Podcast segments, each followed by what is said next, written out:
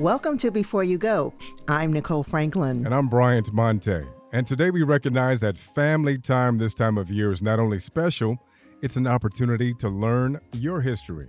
Too many times we've missed this opportunity. I'm guilty of that. That's right, Nicole. Well, today is your day to remedy that. yes. Bryant always says at the end of our show, it might be time to pick up that phone. That's, that's so we did. you sound like that sometimes, but we uh. did. If our listeners indulge me, we have an hour with my Chicago family. All right. Everyone. Yes, everyone, they call her the teenager, but my Aunt Pearline, that's Pearline Jala, born in 1922, and her daughter Mignon are here joining us. Hey, fam. Hello. Hello. hey. Hi. Hello.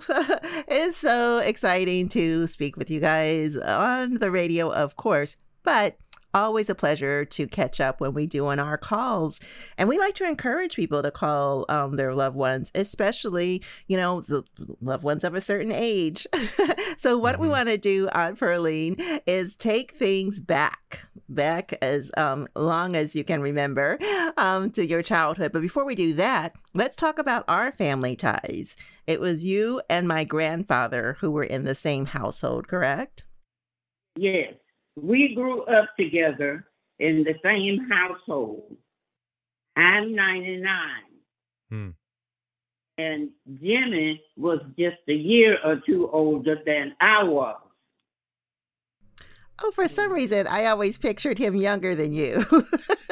Because you, no, you always have more authority. he was older. We grew up in Marianna, Arkansas. Oh, nice.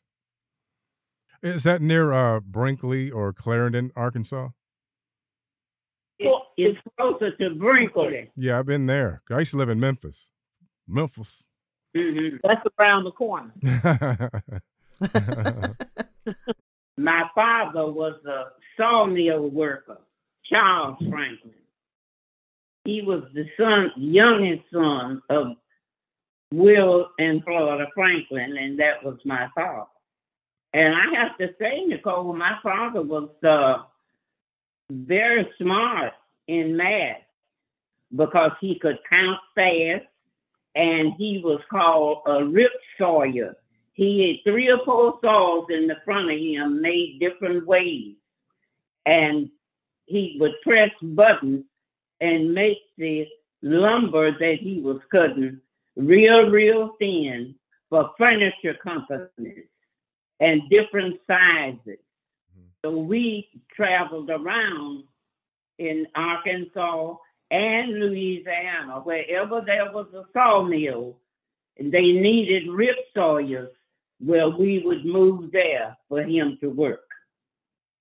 And he wore little short white aprons with different colors of lead pencils, and to tell which piece of lumber went for this type of, of furniture. His name was Charles. He was the baby boy. Hmm. My mother's name was Annabelle. And did she work? So we, she was a beautician. She did hair. Mm-hmm. You know, when people was doing hair at home. Yes. Well, she had a group that she did their hair at home in the kitchen and let me add that my great grandmother, Minnie Randolph, was a student and was trained by Madam C.J. Walker. Oh, wow. Yeah, the hair thing kind of runs in the family because my grandfather, right. who um, grew up with my Aunt Pearline there in the same house, he, I believe, met my grandma, his wife, when they were right. 18, 19, they were still teenagers, I believe. And she ended up doing hair in her basement as well when, after they got married. Absolutely. she worked in the garment district for a while and then she also was a beautician. Mm-hmm. Yep. Wow. So, so doing his beauticians ran in the family. Yeah, well, it was a business, right? So Right, right. big, big, business, yes. Big yes, business. And then You, though, you went out west. Uh, what state did you go to when you guys moved west? We were reared on the desert, 13 miles out of Las Vegas. Why did your family move there? Well, it was work there. Mm-hmm. Wherever it was work, he would always go and bring us along after he gets the job. Did, did you like? I'm curious. Did you like the desert? Because I grew up in Phoenix, Arizona. Yeah, I, I still like it. So we know that your dad moved everybody there for work. What did you do while you were in the desert, Aunt Pearline? Oh, a waitress. It wasn't too many. It wasn't too many jobs for younger women in in Las Vegas. You know, unless you knew how to gamble and all that stuff, you could sit at the table and play cards. You know, takes folks money. so they've been playing that game a long time, huh? The gambling game, taking people's money. That's right. How did you weave your way to Chicago? Through my sister. Nicole, she also got to Chicago because my father, she was a wife of a soldier. He was a sergeant in the Air Force, and he, he was a World War II vet, and he was going to be shipped off to war. And he brought her and uh, my brothers to Chicago because he was being uh, deployed off to war. Just curious, how, how'd you how'd you guys meet? You and your husband? Was that the restaurant? And I was a waitress in a restaurant.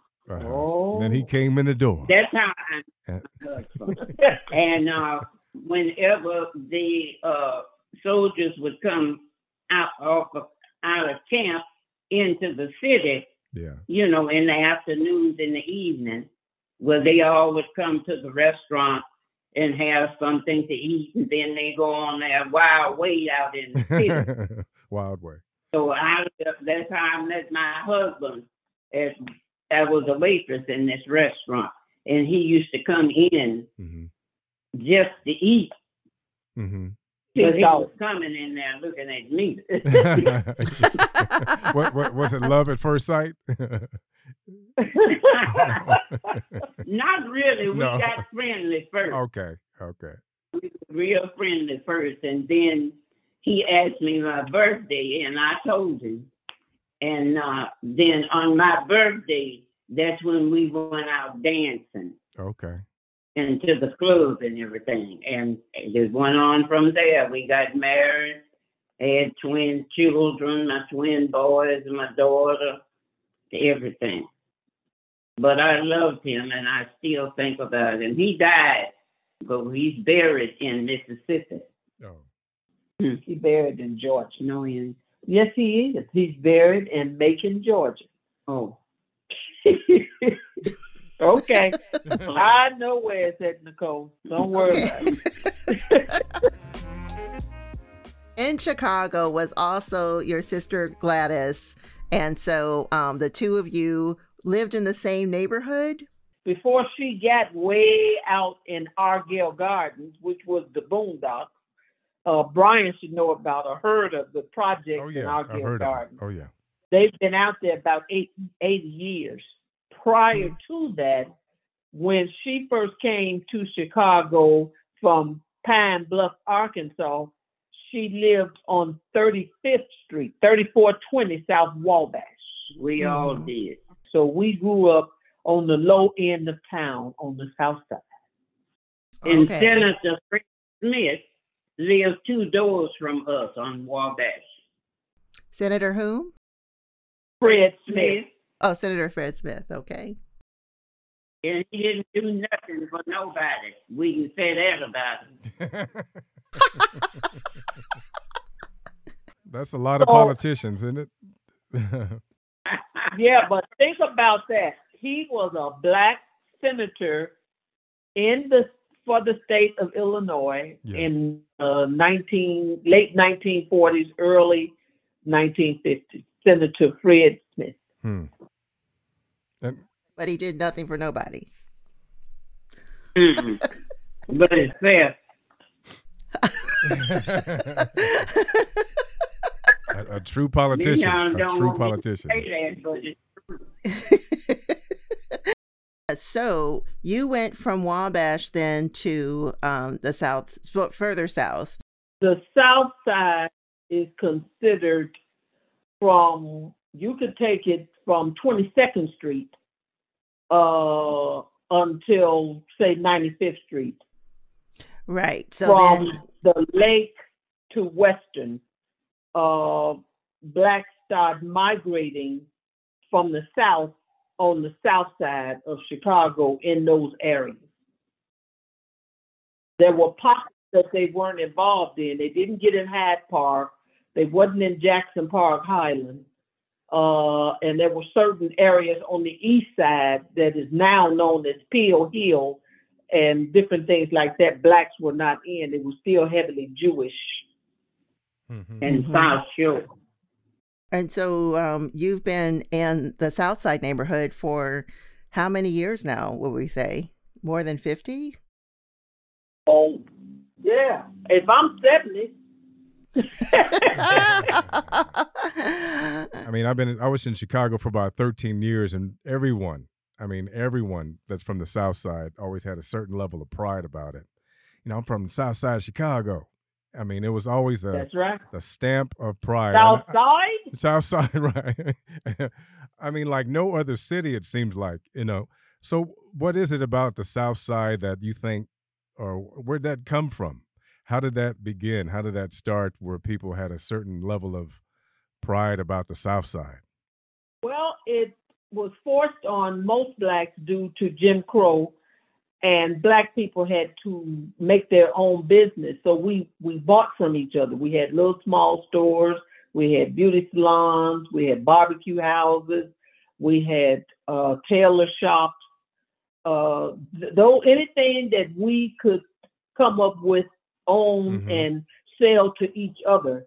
Because in most instances, if we went out of the pocket, we were not allowed or people wouldn't serve us. So we became entrepreneurs within mm-hmm. our own uh, areas. Right. And it's always thrived. I mean, Southside has always had that certain level of energy. Right. E- even to this day.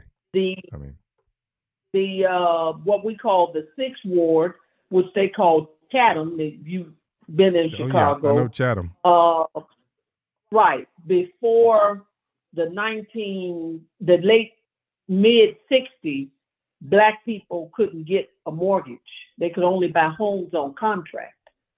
So Chatham, which is the sixth ward, in which uh, Barack Obama ran against Bobby Rush and he didn't win. No, remember that. to be the congressman of yeah. the sixth ward.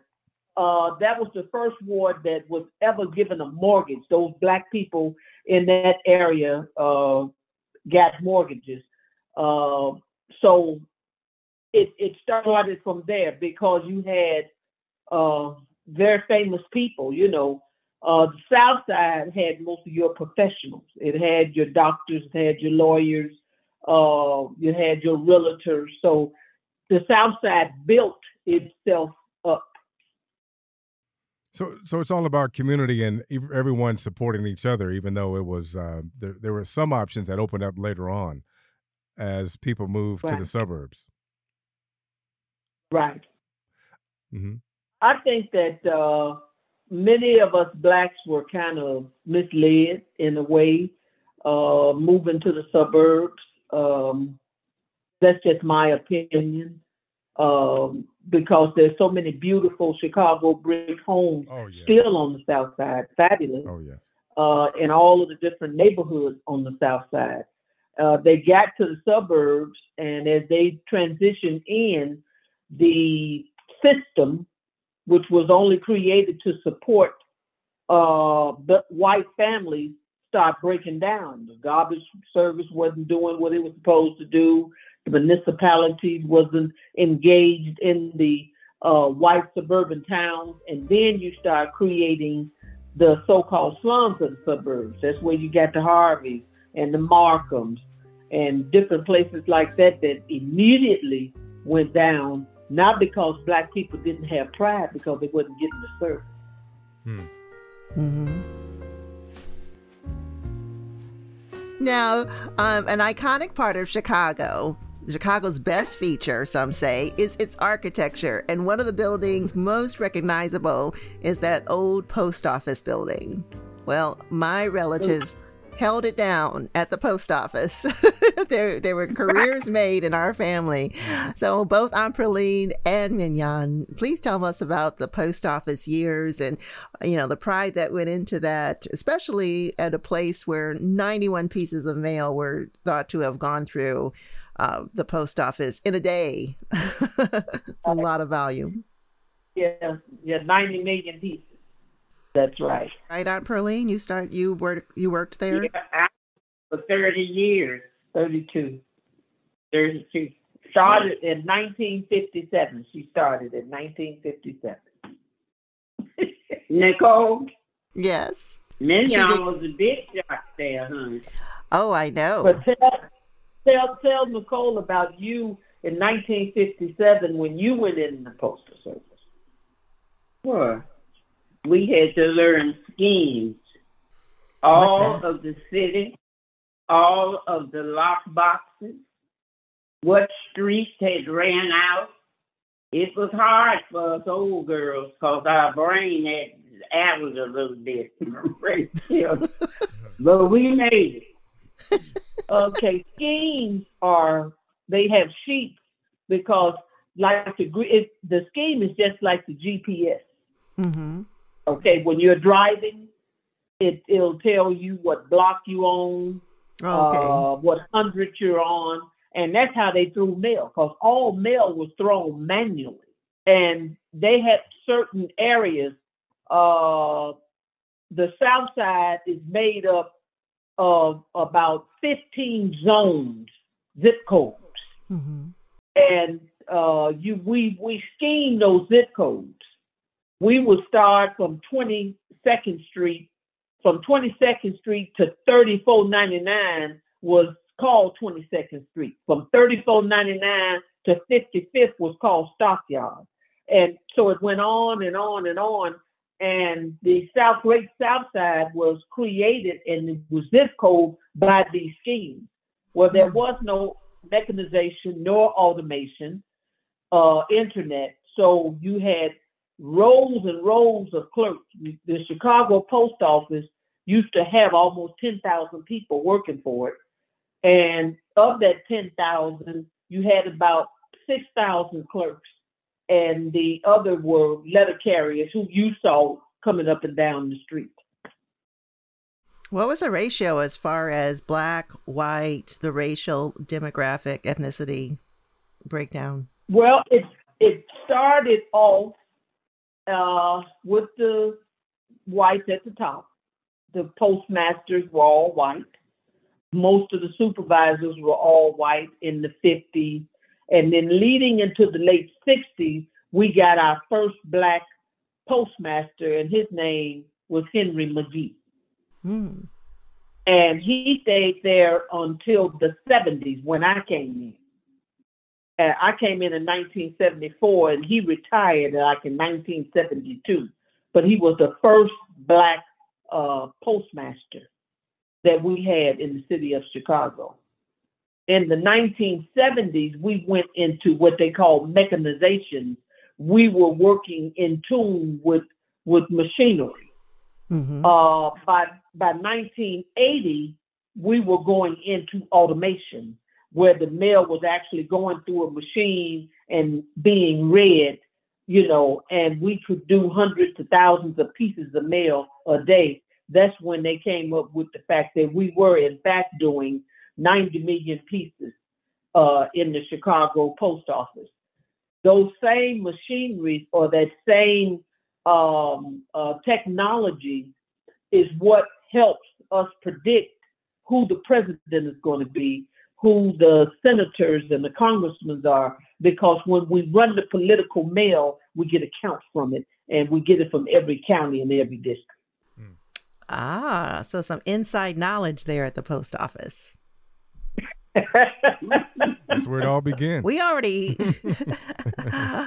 we already knew that from um I know that as a good neighbor, you know, having the letter carrier come by could uh, save lives. In fact, did that ever happen that you heard about letter carriers like saving lives if somebody they felt that the mail was piling up and somebody, you know, was um, in trouble inside or did you have stories like those?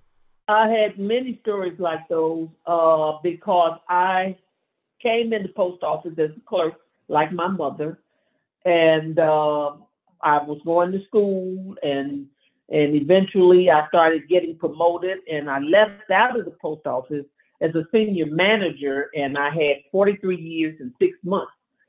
I had the city of Chicago, and primarily I would go from one side of the city of Chicago to the other, and I had what you call customer service and delivery. So the carriers that you've seen on the street, those carriers, I was responsible for that station to in order to get mail, and I would give awards out. I would uh, recognize carriers for saving people's lives, for getting people to the hospital, uh, various heroic things that carriers do and they love to do. In the city of Chicago, we have a food drive, and that food drive has already started. And when Thanksgiving gets here, we will possibly give away close to a thousand turkeys. And this is from the National Association of Letter Carriers. They do it every year. Um, lots of pride. I remember um, if I were visiting you both at the house on the south side and Mignon, you would come back because you did rise the ranks in the post office, and you would come back and you know regale us with stories from work. And I just remember Aunt Pearline just looking at you with pride, you know, and and, and laughing at the, at all of the shenanigans that would, you know, take place from person different personalities who you'd work with. But she would just be so proud looking at you and what you were able to do there. Well, Nicole, when I I was in college and everybody was tip putting all their little pennies together to make sure that I went to college. And um, I graduated and I was working in the post office. I wasn't there to stay. I thought it was dirty and they was moving people around like cattle and it was a factory. Oh my God, I've graduated. How can I do this to myself? So I went out and started interviewing for jobs as a registered nurse. Mm. And I'm in the post office making $12,000 a year in the 70s. And I went to five uh, uh, hospitals and they told me, and they were very proud to tell me that they was going to pay me $6,500. Oh, excuse so, me. I, There's no so comparison. and gave my mama that little piece of paper and went back and pursued my career in the postal service oh. And Aunt Pearline, when did you retire from the post office? 1989. What do you remember about leaving work, leaving that career? Uh, they gave me a big going away card. And mm. uh, the thing that they call automation was coming in. You know, the machines was taking over the clerk's jobs, you know and uh, they had brought in new people with this new automation thing. Mm-hmm. And they really didn't know the job, and they didn't know when they standing up over you like you was in jail or something. And I was glad to get out of there. yeah, the overseers were there.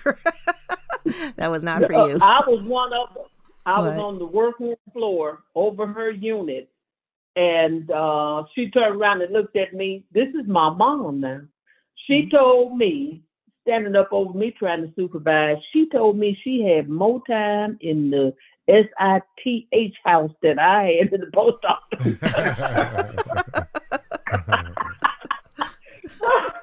so don't tell me what to do. Yeah, That's right. trying to supervise somebody. Right, trying to supervise. Out of my face. Yeah, we might have to do some mm. bleeping here. Love it. I love it. A life of service. Thank you, ladies. Can I suggest something, if you don't yes. mind? Yes. Um, I can remember that your dad uh, Donald Lee, we called him. He was a, he was in education at that time, and he was teaching school, and Mhm. I could not tell time. And every time he would get off and he would come to the house because they would stay with us, Jimmy Jr. and Donald Lee, he would ask me what time it was, and I would get mad because I couldn't tell time. So he went and bought a clock, an electric clock, plugged it in the wall, and put it on top of the TV where I love to be looking at Mickey Mouse and the Little Rascals. And then he would come in and say, Mignon, what What time time is is it? Right. So we had to go through this thing until he taught me how to tell time. When he taught me how to tell time, he took the clock back. he got his money back off. took the us back to the store. I remember That's him right. telling me that. right. So, what was life like during the Harold Washington years? It seemed like a celebration from the outside. Here in Chicago, we were ecstatic. You know, he was the first black mayor, and he could speak with a banker, uh, an executive, and then he could come to the South Side and uh, have a little conversation with us, and and and uh, you know have some uh, that Baptist bird called chicken, you know. and so he he was really promoting education in reading, and he was really involved in schools and jobs. So we were very very proud of him, and we were all sickened when he died. It was it was very sad for us. hmm Yeah. Aunt Pearline, what was it like voting for him? Wonderful. We all stood in line from around corners and everywhere Yeah. because the, the people do- was coming from out of the boondocks voting for him. Absolutely. It- and then It was he, really important. Voter registration went up extremely high. You know, it was so until your your parents would tell you, "Did you register to vote?" Well, you can't live here if you ain't registered. I remember uh, one time, Aunt Pearline, that uh, we were at someone's homegoing. Somebody had passed away. You all had come from Chicago to my hometown of St. Louis. So it could have been my grandfather's funeral. It probably was. Probably. Yeah. And um, so I know you all were very close. My grandpa, um, James Franklin Sr., and we were at the repast, and my sister was sitting across from me mid drink of a drink of water. And that's when Aunt Pearline, you blurted out, You all's last name isn't Franklin. You all's last name is Scruggs.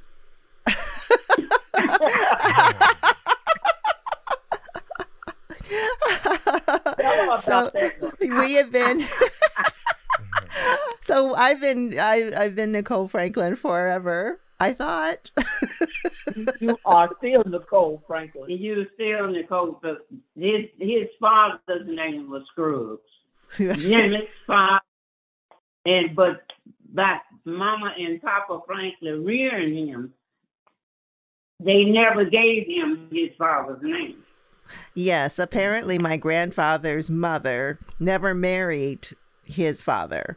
Thus, um, he Right, never yeah. took his name of Scruggs, or, or my life would be different. Nicole.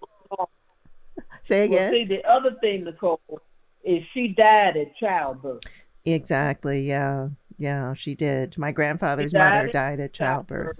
Mm-hmm. Hmm. and Mr. Whoever Scruggs, that wayward so and so, went on about his business. So he didn't do what he was supposed to do and Right. stand up and be who he was supposed to be.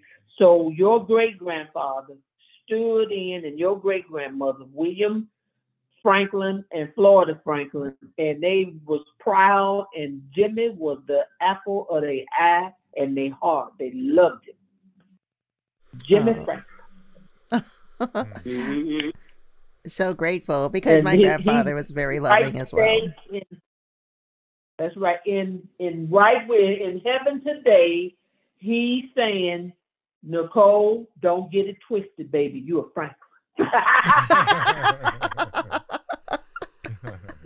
Hilarious. Now, at one point, um, Mignon, you were telling me that you and my dad were working on some genealogy and you were going back to how the Franklins are connected and in Pop's Aretha Franklin's um, side of the family, which is our side of the family.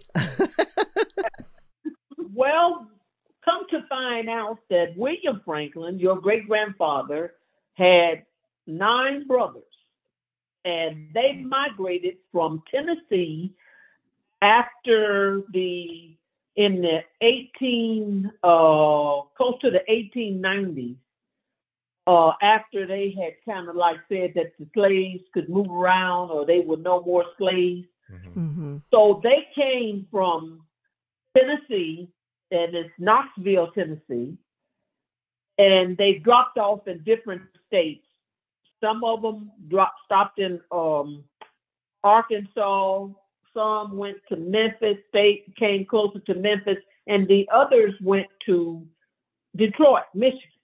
Hmm. That's where the brother of your great grandfather went to Detroit, Michigan, and he is the father of C.L. Franklin, which is the father of Aretha Franklin. Mm-hmm. Amazing. We were able to find that out Hmm. And uh, Papa Franklin, as we called him, your great grandfather, used to write C.L. Franklin and talk with him all the time. And uh, whenever C.L. would come to Arkansas, he would come and visit your great grandfather and all of the other Franklin families. So uh, uh, Aretha Franklin is in the Franklin family from one of the nine brothers of your great grandfather. Oh, wow. Beautiful. And C.L. was a minister. Yeah, he was a minister. And he could really, really preach, so they told us. and at the when they get to talking about all the things that C.L. was doing, because uh, he could really, really preach. And mm-hmm. they named him the Stone Pony Stomping in the Valley for God. I would have loved to have heard him preach. yeah, that would be at the dinner table every day because they were so proud of CL. Hmm. And they named him the Stone Pony Stomping in the Valley for God. he was stomping. I love it. See, oh, Nicole, thanks. You, you, see, I, I, knew you could sing. See, I knew you could sing. now you're related to Aretha uh, Yeah. oh yeah. I let Aretha's um, tunes that she's left us are oh, amazing, oh, songbook. Yes, yeah. Did you? All, but I love can, me some Aretha. Yeah. Just ask. did you all see the the movie with Aretha Franklin? No, we haven't went to see the movie yet. Okay. I've got to uh, get my mind together to go see that movie. Okay. And it's kind of personal because uh, that's family, and there's certain things that was alluded to that I'm I'm a you know I have feelings about that that was not uh uh true. Okay. Mm. Um, CL, I mean, her mother and father separated, and you know, he got her and all of that. Then the mother eventually passed. But uh, I got to get my mind together to see that uh, because I just don't like when people want to put negative things right. into something. Right. Well, it's called dramatic effect, but a lot of yeah. times it doesn't work out with the family members for sure. Yeah. No, it don't work out too good.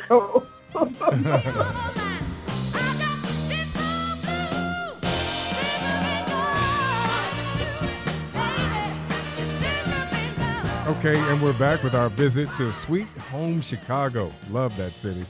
Now, Miss Jala, at 99 years old, you have seen a lot and been through a lot. So, what gets you through those tough or those those rough times in life? Prayer. Mm-hmm and being kind to everybody that's kind to me.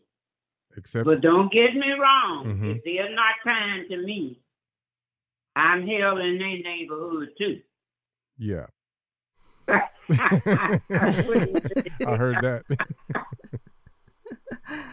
yeah, it's been interesting because um, Aunt Pearline is very strong. She's a very strong woman. I can um, tell. I can tell. Yes. My father, Donald Franklin, and his brother, James Franklin Jr., were from East St. Louis. And um, they wanted a, an adventure. So they wanted to move to Chicago. And I think my grandparents were very, very comforted in knowing that they'd spend most of their time in Aunt Pearline's living room. So if they went to Chicago, they sure did. They'd be well taken care of. And I know they got into a lot of trouble as young men. yes, Lord.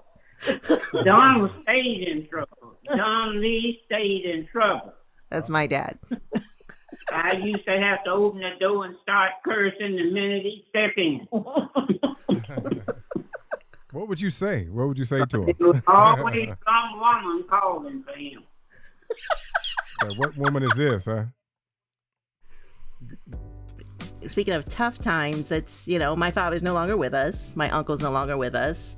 And um, unfortunately, Aunt Pearline and Mignon, you've lost, um, well, Aunt Pearline's lost sons, you know, um, the twins. All 3 mm-hmm. uh, and all, yes, the three sons. So, how I think people want to know when you live so long, how do you deal with loss? And I know you said prayer. I mean, is there any other advice um, when people you're so close to, you nurtured, you, you know, basically raised? How does that work? I'm very lonely, mm. but I just pray all the time. But I'm very, and I think of them all the time. How often are you praying, Aunt Pearline? I pray your... at night. You pray at night. Hmm. When I wake up early in the morning, I thank God for waking me. Mm-hmm. But for prayers for all of you all and myself and everybody in the family, that's a night prayer because mm. it's long. I know he get tired of me begging, but I still do. Oh, that's good. I mean, I pray in the morning. I I give my thanks, my prayer of thanks in the morning. But I hadn't thought about praying at night. I get so exhausted. Um, just, I just fall pass out prayer. You got to pass out prayer. Night is the best time because you got time and ain't nobody bothering you. Right. And you can think of everything to thank him for Right. And everything to beg him for. and everything to keep all of you all safe from. Mm-hmm. That's the best time at night. Sometimes I come up here and look east where I can stand by myself and really talk to him. In the middle of the night. Yeah, that's him think about the legacy of prayer in families, how that's made a difference for so many of us. Like you talk about you praying for your your kids, your kids, and well, your grandchildren, great grandchildren. You know, everyone in your family. You know what that does for a family. I think that's special. I appreciate it. I feel oh, her yeah. prayers. now, longevity is certainly a gift, and just want to ask have you found a certain key to longevity and what is it? Could you share it with us? You know what my key is? Mm-hmm. Hmm. My key is prayer, mm-hmm. living good, staying in an old woman's place, and cussing out all the folks that come try to get in my space. That's right. I love it. I feel bad for those folks that even tried. and love, and love all of my kids. Yeah, and, just curious. Yeah. I, I'm just curious about where do you think you got your um your stance, your staunch stance on uh family? What you see as you know being right and standing up for what is right. Where, where do you think that came from for you? The elder people in my family mm-hmm. in Marianna, Arkansas. Mm-hmm. every man and mostly all the women were strong and stood up for themselves Mm. because they had to work. And they didn't like people running over them or hurting their feelings for no reason. So they had to step back and look you up and down and tell you where to go. Mm-hmm. So that's what they did. They preached that in that house. Be respectful to everybody and don't let them disrespect you. Just Right. step back and let them know. You're not the fool that brought the coffee to town. You're the fool that didn't buy it because it wasn't drinkable. All right.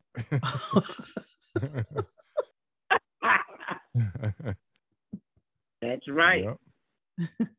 And then there was a time when we were growing up a little bit in Arkansas. Marianna, Arkansas lived on Local Street, 410. It was called Association Day. Mm. Mhm. On both sides of the street were homes and everybody had children. A new person comes to town to live in that area. When association day come around, everybody is cooking out and food is spreaded along the street because you're associating with each other and you're beginning to learn about these people, who they are, and where they came from. And every year they would have association day to get acquainted with everybody on that street, on both sides of the street. So I think that's why children growing up like we did are far better than the kids are today. Because you don't have that holiday. Nobody barbecues. They had took a certain day and they would call it association day. You associate with people. Yeah, it's the old fashioned block party. The block raised you. Mhm. Right. Right. I would like to say that I was privileged to uh, be in the South for a short period of time uh, in my younger years when my mother started working at the post office, and uh, I didn't. They didn't have uh, a babysitter for me, so my great grandmother on my grandmother's side, uh, Minnie Randolph, came and got me and took me to the South. And as I go back through history and was searching with uh, Don Lee to find out that they were born into slavery Mm. and to be among them and to touch them and for them to touch me and hold me and say certain things to me. Papa Franklin used to always say that I was somebody. He said, no matter what, you somebody. Mm-hmm. And they they had pride and they believed in that. Even if they did have to take mental jobs and got paid a quarter for picking cotton and all of that, they were very, very proud. And I'm honored to be on this earth and have been around and touched and loved former slaves. Oh, yes. So it's miraculous. People who were enslaved are a miracle to us. A miracle. That's why we're here. Yep. But what gives you hope these days? the seeing that all of you all that still the Lord has blessed me to stay strong and doing well and thinking of me. You haven't forgotten me. And that makes me feel so good. And I'm very proud of all of it. There are some younger people that forget their older aunts and uncles and things, but you all never, never forget me. And I thank you and I thank God for you. Oh, Aunt Pearline. So, any other words of advice in terms of the longevity piece? Look east, stand up and look east, Mhm. and thank God for every day, every morning. Mm. Wow. Yep. To the Every east, my brother to the east. East, look east now. hmm Say your prayers every morning. Look east. And then at night. too. Thank him for everything he has done. Yep. Amen. Will do. I will for sure. Thank you. Mhm. Thank you so much to you both. Wow. Really love the conversation and all the great tips on what it takes to really live to be 99. Now, that's, yeah. uh, you know, just having this conversation reminds, should remind all of us that we need to pick up that phone and, and reach out and learn more about our history. Yes. Yes. We have history through first person accounts here. And when it comes from family, like my unforgettable, unforgettable Aunt Pearline, it makes it very special. And please tell us more about relatives, friends, heroes you wish to hear from. Drop us a line at beforeyougo.tv and we'll be in touch. yes, we will. And before we go, We want to remind everyone that stories like these are sometimes just a phone call away. just pick up the phone and make that call. There's no time like the present. What a a gift. gift.